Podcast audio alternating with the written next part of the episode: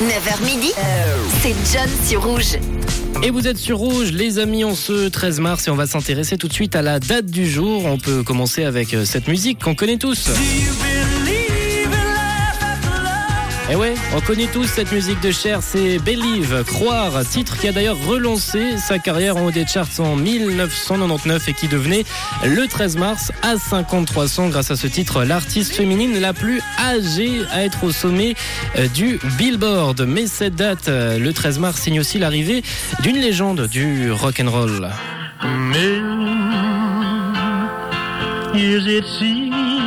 On va parler un peu d'Elvis ce matin, on le connaît tous, il a marqué la musique, on le connaît encore aujourd'hui de par son talent, ses musiques, mais aussi avec son charisme, son personnage très reconnaissable avec sa coupe, sa banane légendaire. Mais avant que Elvis devienne si connu, si populaire et ses shows légendaires à Las Vegas, il a dû démarrer avec pas mal de, de petites péripéties. Mais, mais, mais avant tout ça, avant qu'on puisse se faire marier par Elvis, il s'en est passé des choses dans sa carrière, carrière musicale qui commence vraiment en mille neuf cent cinquante-quatre en signant un contrat avec la maison de disques Sun Records à Memphis dans le Tennessee.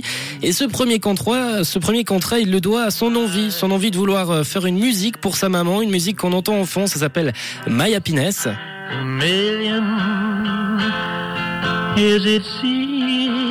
Un disque qu'il a enregistré euh, avec le studio justement Sun Records, euh, enregistrement qui lui ouvrira justement les premières portes et ses premiers contacts dans une maison de disques. Et donc quelques échecs plus tard, une super session d'impro musicale plus tard, une impro qui, improvisera, qui impressionnera les gens de chez Sun Records. Elvis a donc signé avec sa maison de disques. Il travaille donc dans son premier label avec le guitariste Scotty Moore et le contrebassiste Bill Black. Ils passent à ce moment-là le gros de leur temps à enregistrer des chansons dans le studio, chansons qu'ils essaieront de diffuser à droite à gauche dont son premier succès.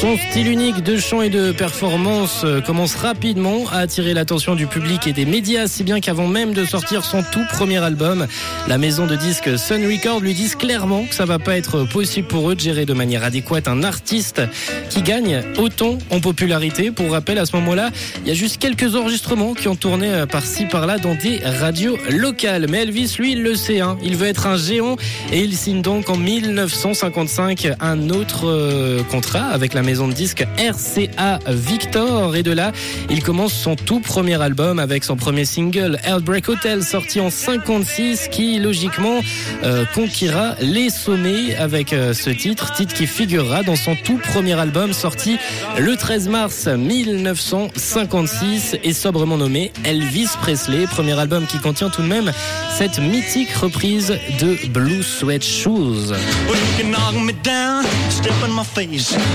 My name all over the place. We'll do anything that you wanna do.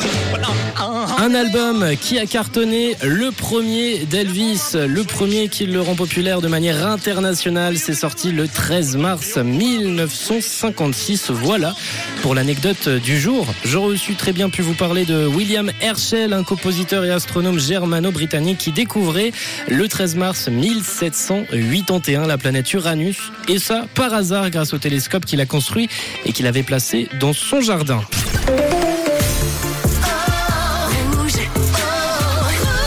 Une couleur, une radio.